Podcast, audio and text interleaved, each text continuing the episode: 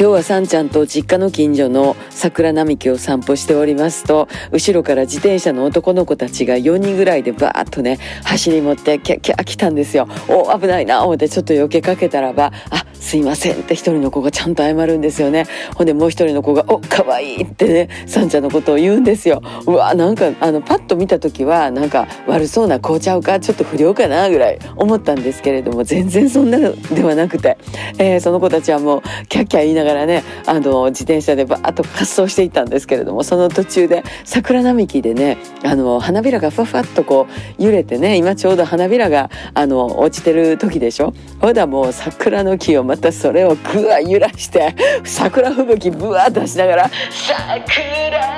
桜今咲き歌いながら行くんです。いいな大きい声でね。ただだから大きい声で歌うということは私ら聞こえるいうことやから、あれ多分あの子ら歌ってくれてたんやろうね。ほんで桜吹雪をふわっとあのしてくれてたんやろうね、えー、さんちゃんと私は桜吹雪の中を楽しく散歩することができましたよ。また明日。